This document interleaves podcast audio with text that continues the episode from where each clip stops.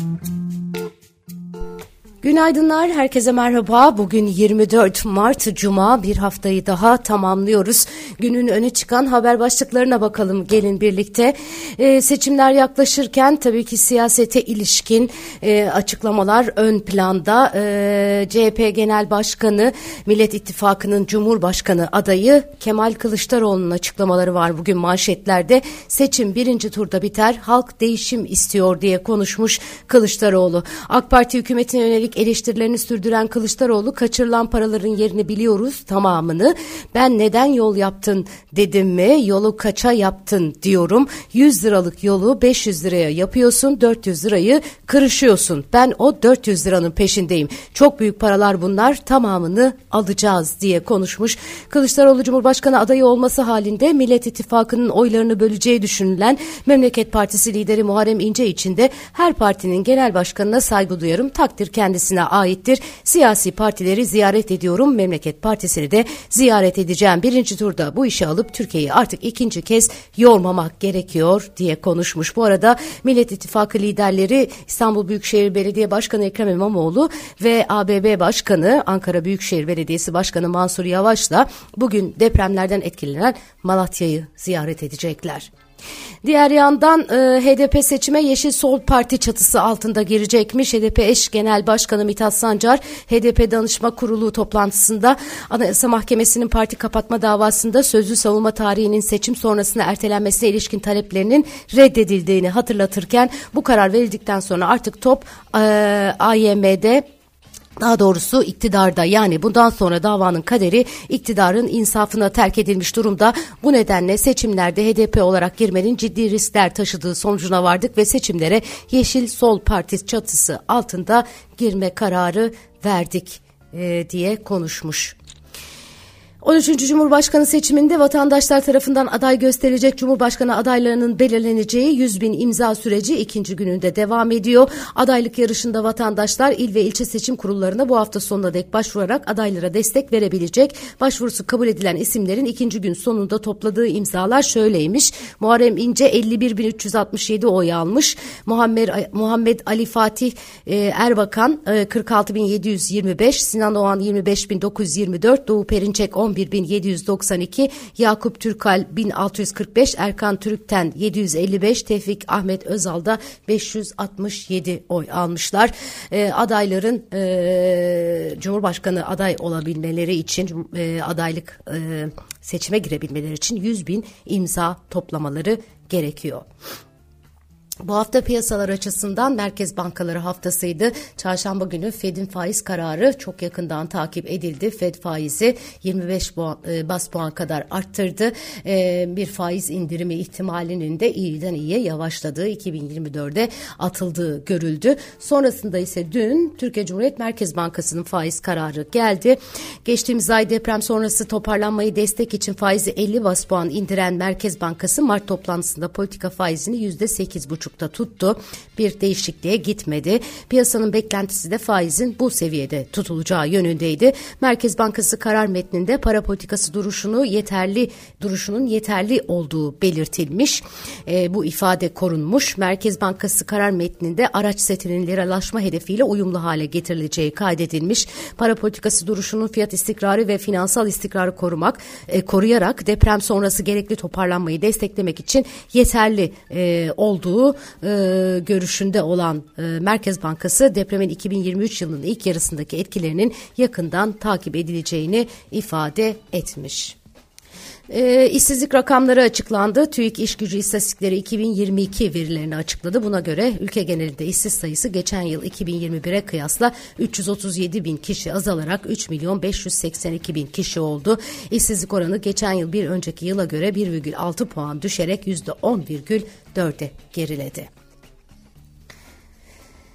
E, TMS, e, TMSF'nin Şubat'ta ihale yoluyla satışa çıkardığı Türk Ticaret Bankası'nın %98,5'luk hissesini verdiği 455 milyon liralık en yüksek bedelle Türkiye İhracatçılar Meclisi, Türk Exim Bank, 61 İhracatçı Birliği ve 20 bankanın ortaklığında kurulan İhracatı Geliştirme AŞ almış. Tim Başkanı Mustafa Gültepe, Türk Bank'ın mevduat bankacılığı yapıp yapmayacağına henüz karar vermedik. Türk Bank'ın önceliği ihracatçının finansmanının desteklenmesi olacak diye konuşmuş. Bloomberg HT yayınına katıldı e, Mustafa Gültepe dün ve bu açıklamalar e, orada geldi. Exim Bank ağırlıklı olarak Merkez Bankası Reaskont kredilerini kullandırıyor. Bu bankamıza ihtiyaç ihracatçının sahip olduğu bir aile bankası gibi bakılabilir. Türk Bank ihracat e, prosedürlerinin hızlanmasıyla farkındalığı ortaya koyacak şeklinde konuşmuş.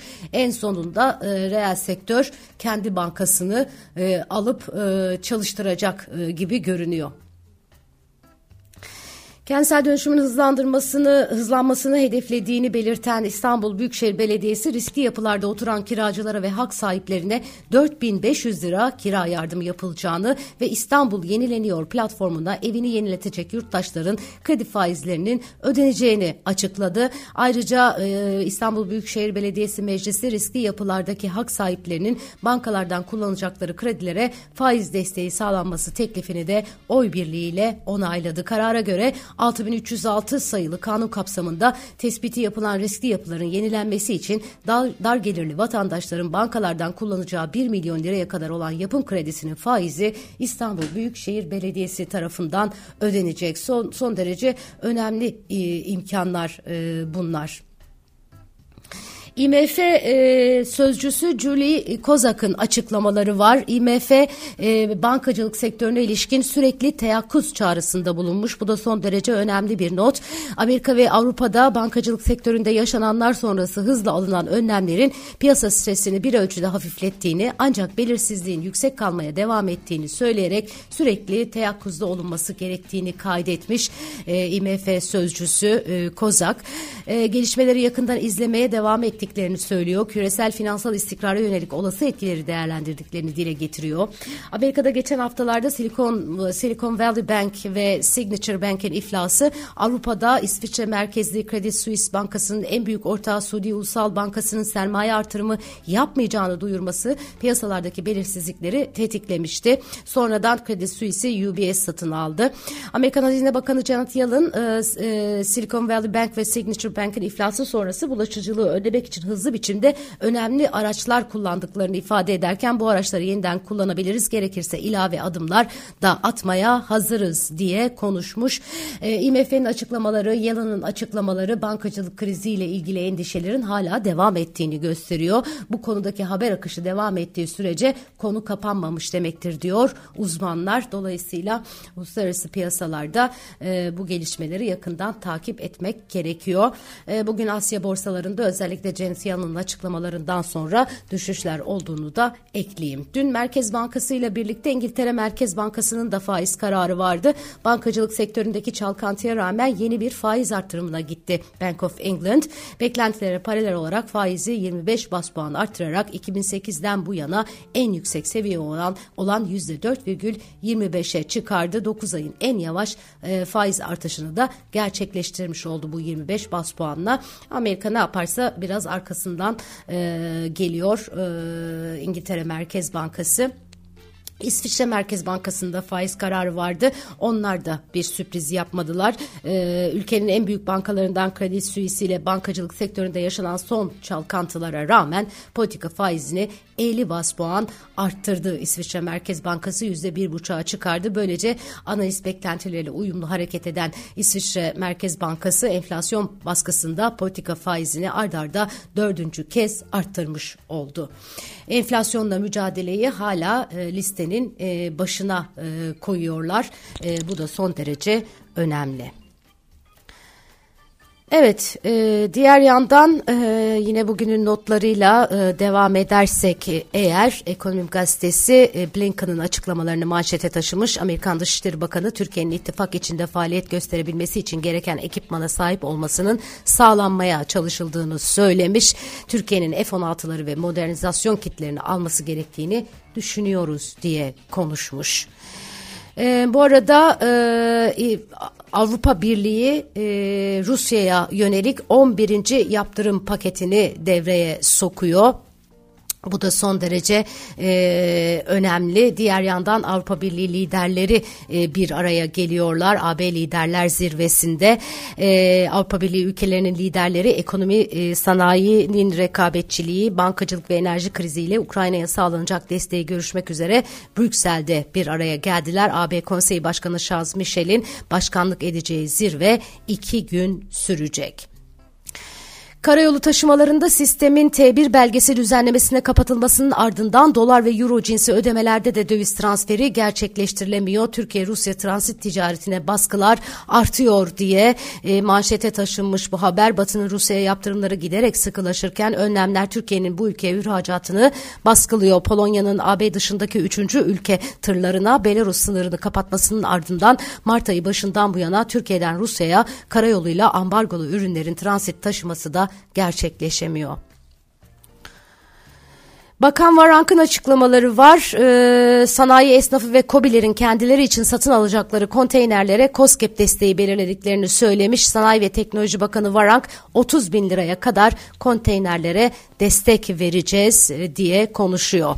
Türkiye Varlık Fonu 9 ülkeden 11 bankanın katılımı ile 790 milyon euro tutarında 2 yıl vadeli sendikasyon kredisi sağladı. Ee, bu kredi e, borç yani bunu e, da bir kenara e, not etmek lazım. Türkiye'nin e, ödemesi gereken meblağ epeyce yüksek. E, bu meblağı karşılamak için bu tip sendikasyonların, kredilerin önemi son derece büyük. Varlık fonu bu anlamda e, bir iş e, görüyor e, denebilir. AK Parti Grup e, Başkan Vekili Akbaşoğlu en düşük emekli maaşının 7500 liraya çıkartılması konusuyla ilgili kanun düzenlemenin ön çalışmalarını yaptıklarını, düzenlemenin gelecek hafta yasalaştırılmasını ümit ettiklerini söylemiş. Bu arada bu düzenleme ile ilgili çok kritikler e, vardı. Onlardan da e, bir not aktarmaya çalışayım sizlere. E, şöyle ki emekli aylıkları e, yasayla e, arttırılıyor. Yetki mecliste nihayetinde e, mecliste önümüzdeki hafta e, bunu yapacak. E, deniliyor ki iddia edildiği gibi en düşük emekli aylığı 7500 lira olmuyor. Eğer yasa çıkarsa 7500 liradan düşük aylıklar hazine tarafından 7500 liraya tamamlanacakmış. Bu arada emekliliklerin emeklilerin kök aylıklarının aynı kalacağı, gelecekteki zamları kök aylıkları üzerinden alacakları 7500 lira üzerinden almayacakları da ifade ediliyor ve aslında yapılması gerekenin en düşük emekli aylığının asgari ücrete eşitlenmesi ve bütün emekli aylıklarına aynı oranda zam yapılması. Pardon, aynı oranda zam yapılması olduğu da söyleniyor. E, yapılan zam sadece e, artış ya da emekli aylığına, e, en düşük emekli aylığına olacak. Evet, son olarak e, epeyce bir salgın var onu söyleyeyim. Ben de biraz şifayı kaptım. Yani kendimi korumaya çalışıyorum. İyiyim çok şükür ama e, çok salgın var. Dikkat edin kendinize.